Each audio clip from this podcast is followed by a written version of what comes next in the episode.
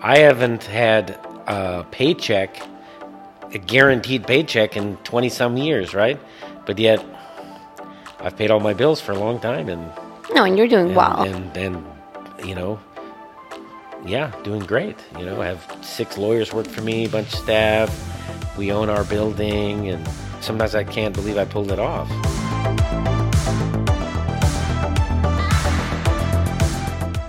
Welcome to Tip the Scales, where we discuss running and growing your law firm. I'm your host, Maria Monroy, president and co founder of LawRank. As you guys can probably tell, I am testing out a shorter intro, and any feedback would be really appreciated because I'm really struggling with it. I don't like how scripted the initial intro was sounding, so I'm trying to play with it a little bit. Let's get to it. This week, I had Mauro Fiore on from the law offices of, you guessed it, Mauro Fiore. And it was honestly such a fun conversation. I wish the whole, you know, we probably spoke for like an hour and a half. I wish the whole thing would have made it, but we had to cut some things out. We definitely laughed so much. Mauro is one of those people that has like the craziest stories and is just like so easy to talk to and he's very funny. We talked about his unusual path to becoming a lawyer and how he grew a successful firm out of humble beginnings. We talked about the importance of having a strong network of friends within the legal community.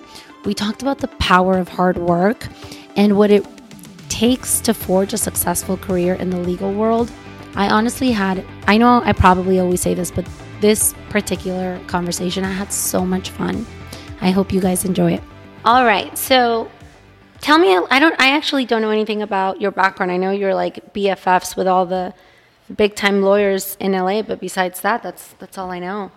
Well, I'm born and raised in LA, and um, you know, my people always think because my name's Junior Mauro Fiore Junior is my real name. They know that oh, my dad must have been a lawyer or something. I don't know why they always think that since I'm a junior, but my dad was not a lawyer. He was, my dad was a uh, business guy, more of a like a street hustler type. Really? Yeah, he owned like limo services and car washes and and uh, restaurants. And my dad was a very my dad knew how to make money. He wasn't super educated, but he knew how to make money. So you learned that whole business Yes. side from him. I got it from my dad for sure. And my mom was a they had five kids, so my mom was just a tired mom. I bet. Yeah, five. That's harder five- than what you do. Definitely. yeah. definitely. So yeah, no, I'm the first lawyer, first college graduate, and stuff like that in my family. Even though I really didn't really, I mean, I, I graduated from law school, but I didn't go to undergraduate school. What do you mean? Wait, you can do that? Can I do that? How do you do in that? In California, you can do that. California, there's there's like 20 w- different ways to be a lawyer in California that no other state will allow. Like You're you- kidding. You're messing with me right now. No. Because I never finished college. Yeah, that makes two of us. So, in California, yeah, you're a lawyer. Yeah, in California, you can go to law school. You can study under a lawyer, like Kim, Oh, Kim yeah, I've heard this. Kardashian is Yeah, doing that now, where she studies with some lawyer in his office. She has to. So the state bar says, well, if you study in a lawyer's office or with a judge for four years, you can take the bar exam, and if you pass, you pass. You know. Whereas, so I went to a, what they call as an unaccredited law school Uh-huh. in California, which basically will take anybody. If you're like alive and kicking and can pay the fee, you can start This law was school. this makes so much sense now how you became a lawyer. Yes. So um, I went to an unaccredited law school that would take anybody, but like I'll give you an example. My class started with like two or three hundred people, and by the time like my grass my class graduated, there was like forty people. Out of the forty that graduated, like eight of us passed the bar. So basically, the Was very few people actually make it. Do they have an online course? There's actually an online law school in LA called Abraham Lincoln University. but do I need a college degree? No. You can start tomorrow. This is crazy.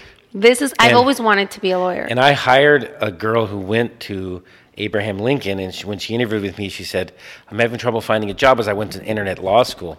And I was like, "Are you kidding me? That's the only reason I want to hire you. If you went to law school on the internet, fuck, I think I can trust you, right?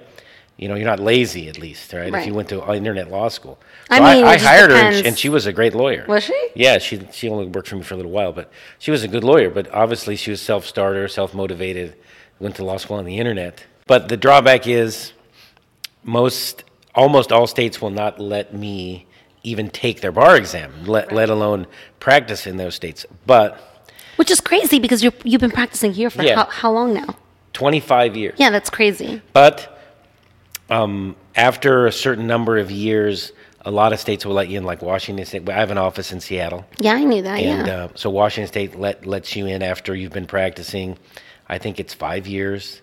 A bunch of them in the East Coast, North Carolina, Tennessee We'll let you in. Iowa will let you in. So now, if I wanted to go to Iowa, move to Iowa, I guess I could get a license there now since I've been practicing so long.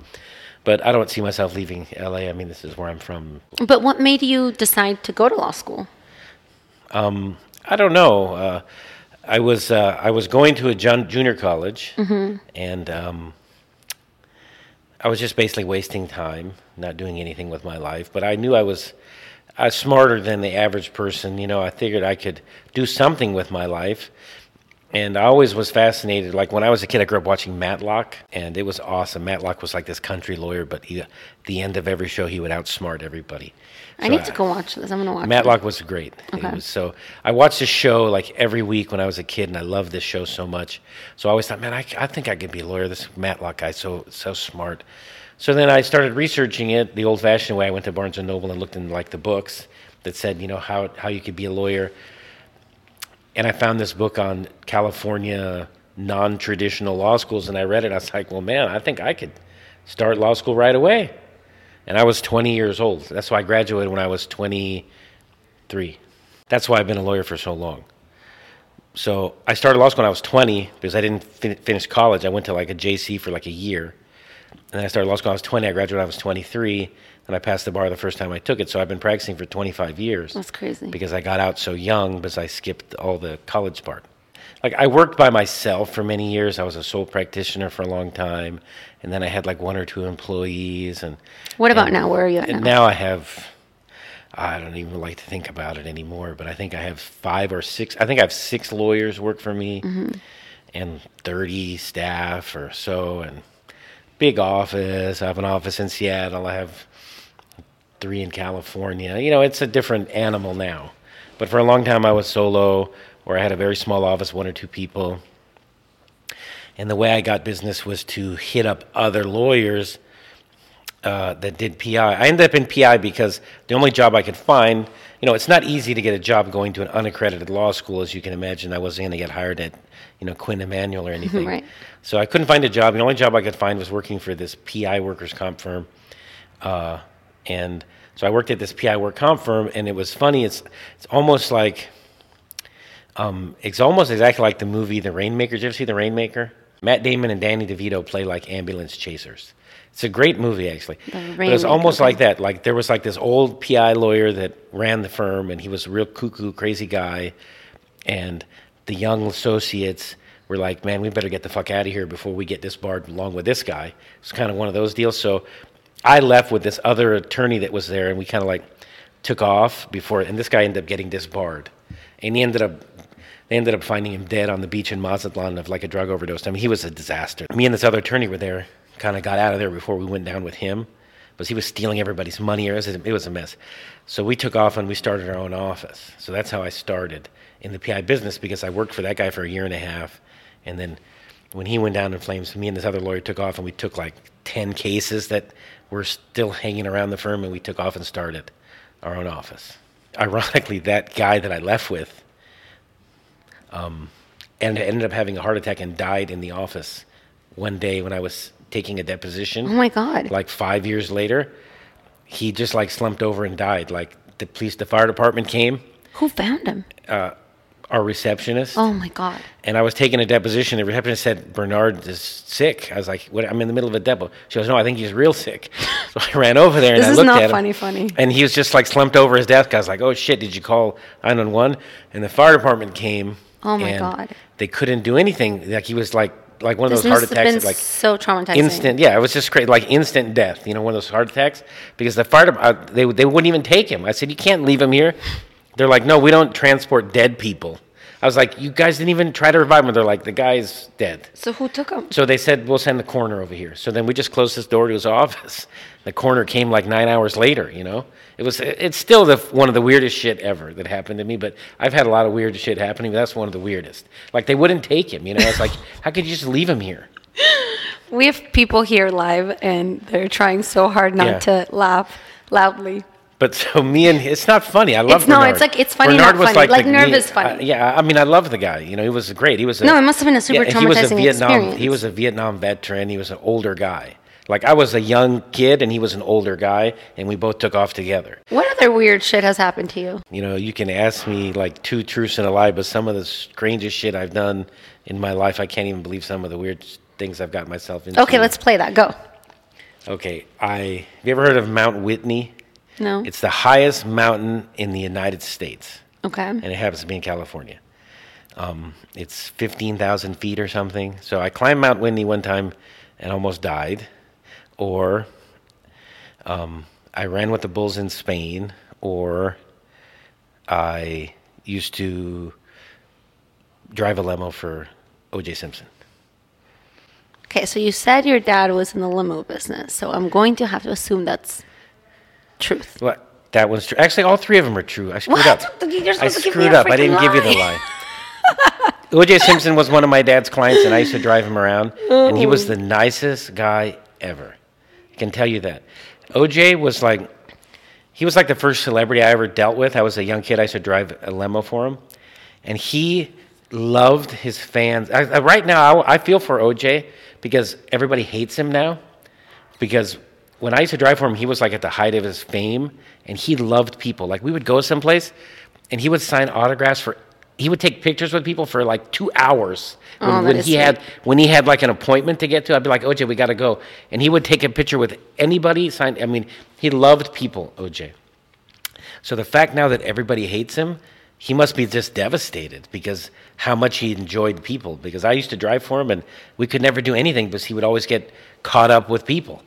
He's not like the celebrities that say fuck off, you know, and get away. There's you a know? lot of those. Yes, he was the total opposite. He was a complete uh, love lover of people, or he liked the attention. I guess I don't know. So, since you grew up in LA, when you see a celebrity, does it faze you?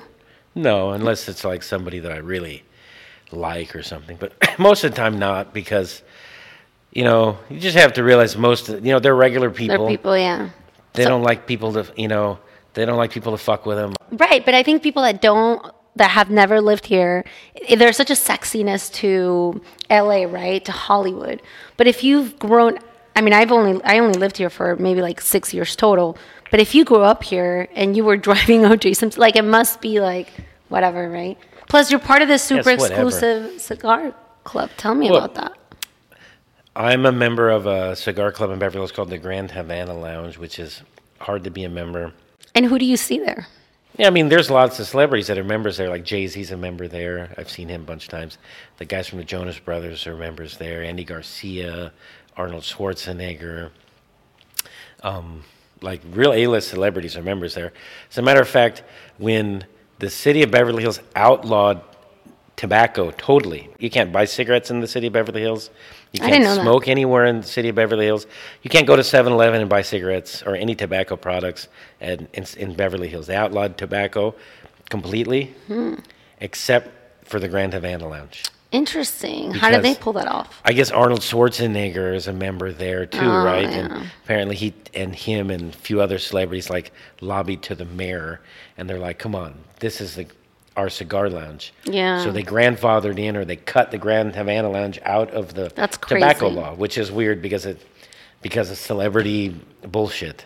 That's crazy. So yeah, so I became a member in true, in true, you know, my style, just like backdoor my way into being a member, like, um, so I won't bore you with the details, but it was a, uh, I pulled a scam and I became a member there. Wait, So- you did what? I kind of pulled like a semi scam to be a member. So What I'm did you member. do? Well, I mean, just like you know, you realize that there's different types of memberships, and people can add you to their memberships if you become friends with them. And I became very friendly with a guy and there, and he kind of like made me like his co-member, whereas I didn't have to wait on the waiting. The And waiting then list. did, did he also die randomly with you? Um, no, but He's happens to be in federal prison right now, but that's Oh my another story. God. That's another hey, story. Bob Simon needs to rethink your friendship. So does Gary Dordick. I mean, you guys, come on. Like, This guy's in, uh, uh, you know, I mean, he's uh, we need to end the interview. yes, he's he's in federal prison, and um, but I'm keeping. Uh, we have a humidor there with our cigars in it, and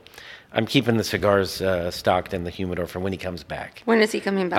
Uh, well, he's on a five-year vacation. what did he do? Uh, well, what was he accused of? Uh, so an- another scam, Yes. right? What was he accused of? He was accused of, and then again, I don't do business. He's not. He wasn't a lawyer. I didn't know any business. do you want to talk about this or no? Yeah, I mean, he wasn't a lawyer. Nothing to do with anything I do. Just a friend of mine that I knew for a long time. And I don't really get into people's business. You know, people make a living how they make a living. You know, like in if you ever seen The Godfather, you know, like Yeah. Don Corleone said, how people make a living is none of my business as long as it doesn't affect me or my family. What do I give a shit how I you make agree a with living? you. So that's what Don Corleone used to say. That's what I say. I really don't care. So I never really got into what he did. I just know he was in finance and shit like that, and yeah. And Did you I- help him find a lawyer? Uh, no, he got his own. But anyways, it just one day he got arrested, and the charges that were published on the internet from like the Department of Justice said that he was accused of two hundred and fifty million dollars of fraud. Did you give him any money? He he stole two hundred fifty million bucks. You should give me money. No, I want to know if it was like, you know, people run scams and a bunch of people give them No, money. no, I think he was stealing like from uh, banks and shit like that. Wow, that's serious But shit. anyways, yeah. So he fought it tooth and nail because he said he didn't do anything wrong, and he ended up going to trial and went to jail. But it's another story. But you know, so that's how I became a member because he, I was a member with him. So I'm still a member even though he's on vacation. Okay, back to the law. So I asked you, what are you really good at the other day? And what did you tell me? I told you that um, ever since I started, I would get cases from other lawyers that they didn't want. So the cases they didn't want is because they didn't think they could make any money on them, or they were too complicated, or you had to, or you had to do a lot of work in exchange for what maybe they thought you could make on the case. Because one thing I can tell you about 95% of lawyers is most of them don't want to do any work. You know, most lawyers are very lazy, especially the younger ones. You know, these this, these millennials are mind they're mind blowing. Hey, I'm a millennial. Yeah, these millennials are mind blowing. They're so lazy. I'm not lazy They I'm want everything tomorrow. Okay, well you're I'm an immigrant, exception. though. I'm an immigrant. That's Yeah. probably why. The younger crowd, they want everything tomorrow. They want to graduate from law school and be rich tomorrow. They want to be they want everything now. It's like TikTok or Instagram agree. generation. They don't, you know, I came from like from nothing from you know, working hard as you know, scraping by on shit cases that I had to work on and spend time on and so I've always been good at taking cases that other people didn't want or didn't think were any good and able to make a fine living on that stuff. What's the biggest settlement or verdict that you've gotten from a case that someone else rejected? I remember a case where this girl was injured in a bicycle accident, and her lawyer that she had was trying to get her to settle her case for twenty thousand dollars. She even had the release for the twenty grand, and she came to see me, and I was like, "This guy wants you to take twenty thousand bucks on this case." She's like, "Yeah, he told me that's all he'll ever get. It's all it's worth." I was like, I was like, I said, man, where did you find this lawyer? You know, I mean, this guy's crazy. She wouldn't take the 20 grand, so he dropped her case. But she told me, he told me if I don't sign this, he's going to drop my case. And he did. I said, if he drops your case, come back and see me. So she came back to see me, and I ended up settling her case for $5 million. No, Yeah, and it was probably worth more than that. That's crazy. Yeah, but this guy wanted her to take 20 grand. But see, I think this is really motivating for some, especially some of the younger lawyers that are like, you know, starting out. Sure. Yeah, I mean, especially now, I mean, I don't think it's just unique to LA or California. I think it's everywhere. There's so many people that have a case or think they have a case that want to hire a lawyer. There's so much business out there that if you um, align yourself with other lawyers that have lots of business, there's tons of cases that they would give you if you went out and beat the street and did some marketing and did some networking. any young lawyer just out of school could probably get a bunch of cases. I would give a bunch of cases I don't want to a lawyer if they ever called me. But no one's ever hit me up for them. So if anyone's listening, hit me up for a bunch of shitty cases I don't want. I'm happy to give them away. Mm, There you, know? go. And maybe you make some money on them. You heard it here. Yeah, but um, there's so much business out there that there's plenty of business that's not perfect. You know, I wish I had all perfect cases. You know, I'm sure everybody wishes Yeah. they had perfect. there's only a few select You few know. people out there that have the or always have the goods. You know, the perfect yeah. like. And uh, those guys, I take my hat off to those guys. They've they've paid their dues. They've gotten the results, and they get the good stuff, the perfect stuff. You know, I get my occasional perfect case, but most of my stuff has tons, tons of warts that we have to get around. So I'm curious, how did you become such good friends with Gary Dordick and Bob Simon? Oh, how did I become friends with them? Like, well, how did you guys all become friends? Well, I've known Gary for more than 20 years. really? Yeah. Um, because again, remember, I've been practicing for 25 years, so I've been I've been around the PI business in LA for a long time. Um, even though people think, "Oh man, you look so young," even though I don't get that as much anymore. But people, a lot of people, you didn't believe I was a lawyer for so long. Right. Um, well, you started so young. Started very young, so I've been around the PI business a long time. Became friends with Gary like 20 years ago, and I pretty much talked to him more than anyone I talked to besides my like wife. You know, I talked to Gary a lot. Um, so we just very close that way. I used to spend a lot of time with him before I had kids. We don't spend as much time anymore together, but I still see him a lot. We talk a lot. We go on vacation. You know, Gary has a house in Cabo. We go down to his house in Cabo sometimes, and I've been to Europe with him. Um, I think a couple times. We ran the bulls in in Spain. That was true? Yeah, you true. both did that? How did you become friends with Bob? You haven't told me. Um, how did I become friends with Bob? Um, I met Bob uh, through Gary. Oh, really? Yeah, Bob was Bob and his brother Brad were like young guys coming up, starting their own firm, and uh, Gary was very much a mentor to them. You know, um, Gary's mentored lots of uh, lawyers. You know, Well, let's talk about that for a second. Do you think that that's important to like associate yourself with other people in the space that maybe are direct competitors? Like, do you think there's a benefit to that? Have you derived a benefit from it? Do you think? Absolutely. Yeah, I mean, you know what? Are we all uh, competitors? Yeah, you know, but like I said, there's tons of business out there. Tons. Tons of business, um, and uh, you know, the cases that people want Gary for, they're going to go to Gary. Oh, absolutely. The people that cases that are people want me on are going to come to me. You know. And Bob the same way. So we're not really like, you know, at each other's throats over business or anything. I feel like there's, especially in, in California, particularly in LA, there's a lot of, in my opinion, a lot of frenemies. And you guys are not frenemies. You guys are legit friends. There's a lot of people that are jealous types, you know, lots of jealous types. And I've never been, I mean, I've, I don't have a jealous bone in my body. I don't give a shit, you know. But yeah, I mean, I'm not jealous at type at all, and neither is a lot, most of my friends aren't. We're so happy for each other. I have a very big friend group, you know. They're all very successful PI lawyers. There's like maybe six or seven of us uh, that we all hang out, you know, besides Gary and Bob. You know, there's Min Win, if you know him, and Gene. Sullivan. I've heard of Gene. Dan Kramer. I've heard of Dan um, Kramer too. Mark Bloom. I don't know any of them. Though. uh, Spencer Lucas, who's a partner at Brian Panish's office. You can intro me to everybody. These are all. You know, Spencer's one of the few partners at Brian's office. There's only like five, and he's one of the five. And um, Tom Fair, if you know Tom. Yes. Out of Orange County? Uh, he's in Torrance. These guys. Uh, so those are like the- the Younger gu- guy, right? Yeah, they're most of those guys are younger. Except Gene's a little older than me. Um, but so these are like my group of guys, and they're all very successful personal injury trial attorneys. That's the one thing about my group. We're all trial lawyers. And is it is there Like synergy? we actually try cases. right. You know? And is there synergy? Like if you say, "Hey, I have this case going on," do you run it by them? Do you, is Yeah. there? Yeah. I mean, as a matter of fact, I just got a text message uh, on a group text from Gary, who's in trial, asking the guys that I just mentioned to help him with some metaphors for a cross examination he's doing today that he says he couldn't really come up with anything great and he wanted to hear what we thought. You know, so Gary's asking us, Right. And he's in the middle for a cross examination. So the benefit I derive from being friends with people like that, that I'm on this text chain with Gary and all these great lawyers talking about trying cases. But you know, it's nice to be friends with these with people that are very successful in your same business who are all helping trying to help each other, you know?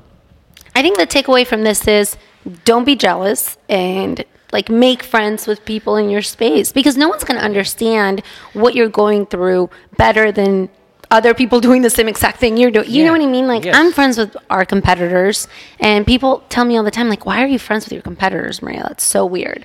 Yeah. And I I'm mean, like, no, it's not. There's enough for everyone. there's tons of business, there's tons of money to be made, and people have crazy egos. I don't have a big ego when it comes to, to that. I mean, of course, I'm confident or whatnot in my skills and and uh, things like that. But yeah, you just got to let all those things go and just try to be friends with people that one that you get along with, and if they happen to be able to help you along the way, great. You know, like back to Bob. I met Bob through Gary because Gary was mentoring Bob and Brad a lot. They were, and I used to tell Gary, I used to say, "Man, who's this Bob Simon guy? Man, he seems to just come out of nowhere." You know, and Gary would be like, "Yeah, him and his brother from Pittsburgh or something." I was like, "Yeah, crazy." This was like 15 years ago. I was like, "Crazy, man! This guy just suddenly just dropped out of the sky." And Gary said, "Yeah, you know." And then he said, "Hey, you know what?" Uh, the first time I met Bob, he said, "You know, Bob's speaking on a panel with his brother at the Santa Monica Bar Association or something. But Gary said, "Hey, let's go down and see Bob and his brother speak on this panel with these judges, and then maybe we'll go have dinner with him after." I was like, "Yeah, man, I'd like to meet this guy," you know. So me and Gary went down there and had dinner with Bob and Brad after they spoke on this thing in Santa Monica, and that's when I first met him, and then we've been friends ever since. But I met him through Gary. If not, I probably would never would have met him. That's so that's so funny because the first time I met Bob, and it was a few years ago, actually at Dordick's conference, I had no idea he was a big deal, like zero. And he was like, "Hey, let's schedule a call. Like, I, do you want to speak at Laudigar? Do you want to like Justice HQ stuff, whatever?" So like we jump on a call. All this this whole time, I have no idea he's like a big deal. And then I don't know how I figured it out, and I literally texted him or called him. I was like, "You're a big deal." Like I didn't know that. Very, Like, Bob's very unassuming, you, You- know. And same thing with Dordick's, the same way too. You just- Gary's the most would've known. unassuming guy. Gary likes to wear like 501 jeans and like a white T-shirt, and like he's very unassuming. Um, but you know, but he'll roll up in a five hundred thousand dollar car and get out wearing a Hanes T-shirt. Now, okay, so last question. What advice would you give lawyers that are starting out their firm right now? belief in yourself, you know. You have to believe that you will get where you're going. You know, if you want to be successful, you want to have, uh, you want to be a trial lawyer, or if you want to be one of these lawyers that signs up lots of cases and refers them out, or whatever your goal is. You have to believe that you can do it, believe in yourself you can do it, and uh, you have to trust the process. You know, I mean, it took me many, many years to make any money and be successful. You know, it took me a lot of years, a lot of failures, a lot of cases that didn't go my way, a lot of years where I didn't make any money, a lot of years where I was barely surviving. You know what I mean?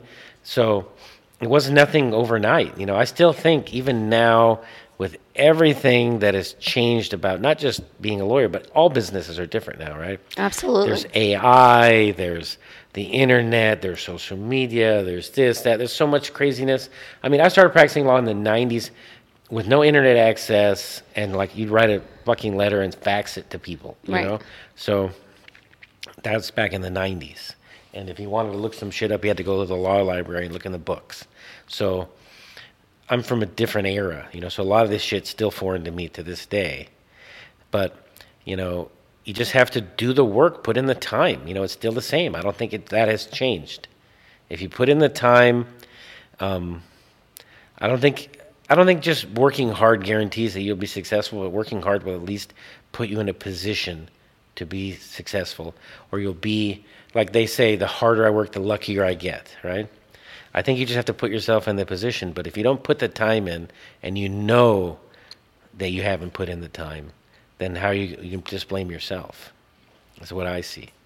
So the lawyers that come to me and say, "Well, uh, they want everything, and why didn't they? Why don't they get these good cases, or why don't they get good verdicts?" Or and then they just haven't put in the time. They haven't put in the sacrifice.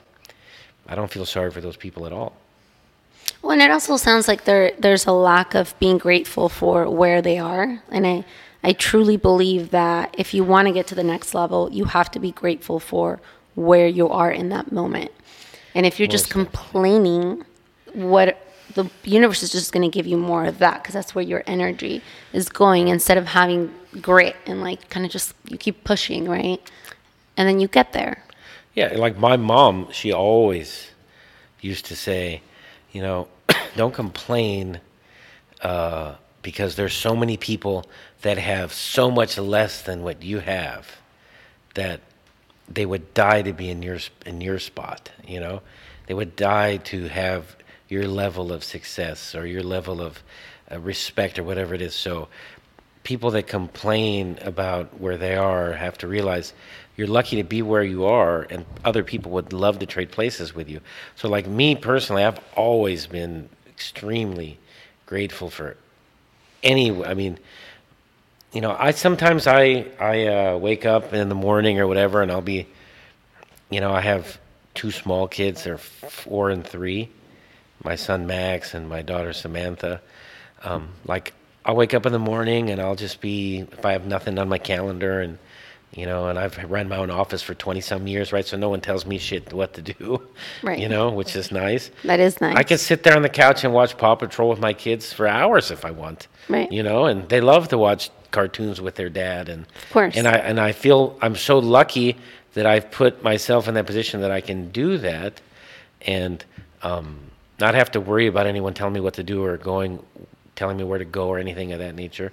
Um, and I sometimes I think to myself, wow, I don't know how I pulled it off. Actually, I'm actually surprised. Imposter syndrome. Yeah, I'm actually we, surprised. we all live that, yeah. I'm surprised, but it's like I haven't had a paycheck, a guaranteed paycheck in 20 some years, right? But yet, I've paid all my bills for a long time, and No, and you're doing and, well. and and you know, yeah, doing great. You know, I have six lawyers work for me, a bunch of staff. We own our building, and sometimes I can't believe I pulled it off. well, congrats. So I'm happy, very happy. And so going back to what you're saying, I'm super grateful for where I'm at. Would I like to be 10 times more successful? Sure. I mean, I'm ne- uh, that's one thing.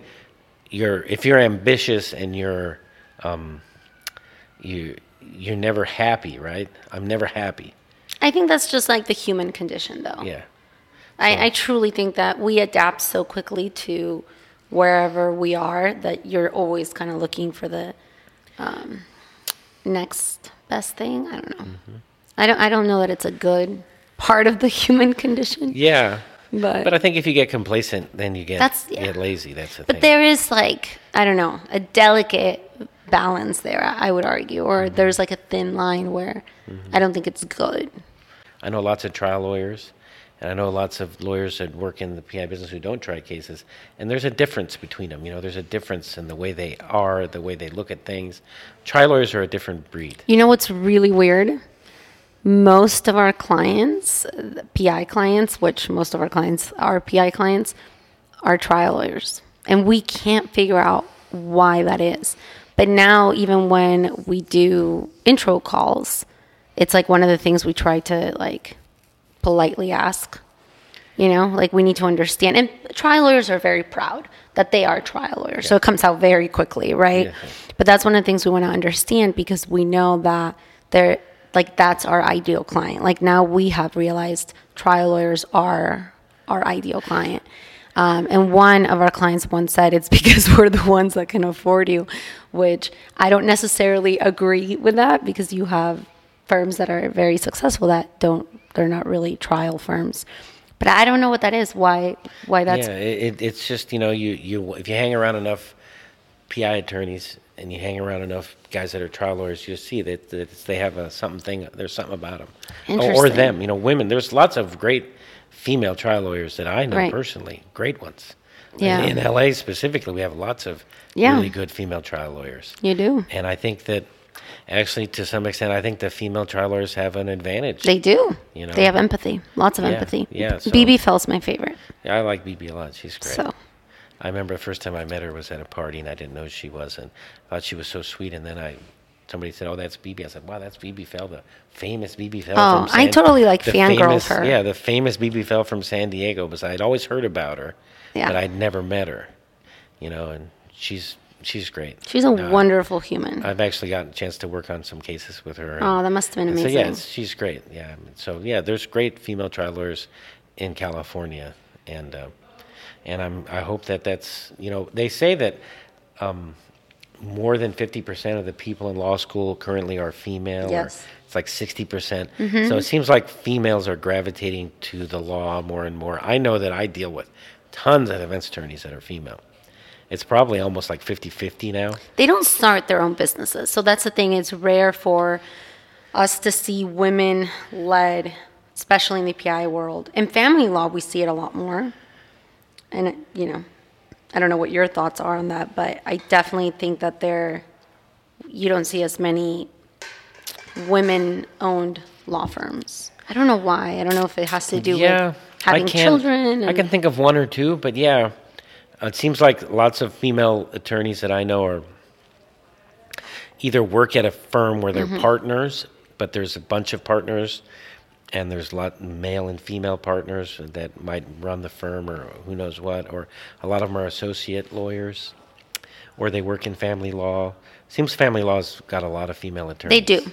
They they do, and they are. I love our female family law clients. They're like they're amazing, Yeah. like really amazing. Yeah, I mean, you know, I know that uh, the defense lawyers I deal with, a lot of them are really good. Yeah, They're really good lawyers. So I hope they start to like start their own PI Yeah, I firms mean, more. I think we have one there's some. one PI firm that one that I can think of right now, but her partner is her husband. But I would like to just see like a female owned. Your business is like you're nationwide, right? We're nationwide. Yeah, And you deal with only with attorneys. primarily PI, like 90% PI. Yeah, nothing else. We've never worked with anything other than lawyers, B to C lawyers. Hmm. Like we won't work with a business law firm, for example. No, We can't help them. There's, it, we would just be taking their money. interesting. Because think about it, if you're a business owner, you are a business owner. Yeah. And I, guess this is like, you're a lawyer, so it's kind of a dumb question to ask you, but you wouldn't go to the internet to find a business lawyer. Most business owners, even if they're not a lawyer, aren't going to the internet to find a lawyer. They're going through their own network. Hey, who do you use? Yeah, I'm always shocked myself in the PI world. It's like I'll go out to dinner with Gary or whoever, or Bob, or you name it. I'll, and they'll tell me, "Oh, I've got some crazy case, or I they I settled some case for millions of dollars." I was like, so my always my question was, "Hey, where'd you get the case from?" You Right. know? And then when they tell me, "Oh, like off the internet," I'm just like, "What the fuck? Who is like googling for a lawyer when they like yeah, I just lost a fucking arm, you know?" And So- It's like it's crazy in the PI business. People will Because people- hire a lawyer off the internet. Because people want like the answer fast. We talked about this, right? Like you said how Yeah. people have like everybody wants everything now. So are you going to wait for your buddy to give you a call back or are you going to just Google? We have a client that texted me the other day. Within the last 24 hours, we got two cases over $1 million, 100% attributable to you. One of the ways that people find, like the more serious cases, they're not searching car accident lawyer. They're searching for, they're trying to understand what happened. So they're researching the injury. So this particular injury from this particular type of car accident case. Mm-hmm. So if you have content like that on your website, these mm-hmm. informational searches can turn commercial, meaning then they call you. Interesting. So like we do this on the trucking side, right? Like in Texas, trucking is huge. I mean, I guess you could argue everywhere. But we have these like we create these websites within a website on just questions related, answering questions related to trucking accidents. Interesting. And it's like it absolutely works, especially I think the younger generation, they just go to Google. Yeah. Just, you like know. you know, I got a case. I got a case recently, and uh, this lady calls me. She wanted to talk to me only. You know, which they didn't want to talk to my intake department or any other lawyer in my office. She calls and she want to talk to me only on a new case. I was like, okay, I'll call her back. And it, You're so nice. And it's this lady, and she's I'm talking to her, and she sounds pretty sophisticated. So I'm thinking, okay. So she says, you know, I'm a um, assistant United States Attorney General or something, you know. And I was like, I said, well, how did you get my number for this case, you know? Because I don't certainly know anybody who's a attorney general of the United States or something, and she's based here in L.A. And she's like, you know, I know most these PI lawyer advertising is bullshit, and these guys are all full of shit. So I did my research, and I found that you're the only lawyer I could find that actually tried a case um, that's very similar to mine. And I read the verdict, and you got a good verdict. yeah, this- but see, that's a highly so yeah, but that's like the only time. Like I'm telling you, this is so such an outlier. No, that's atypical. you know, that's, but most of the time it's people just putting it in. Okay, car accident in West Covina, and then whoever pops up. No, we have a you know? we have a client in Texas that before he ever showed up on the first page for truck accident lawyer, got a huge trucking case from informational intent searches from the website. So from SEO, but the informational side, which isn't talked about enough because it's a most agencies don't do that, but B it's a little bit more complex to understand, right? It's so and it's not sexy. It's very sexy to rank number one for a car accident lawyer in Los Angeles, right? Like you've got all of LA competing for that, right? Now, don't misunderstand me. We also rank for that. That's like the goal, right?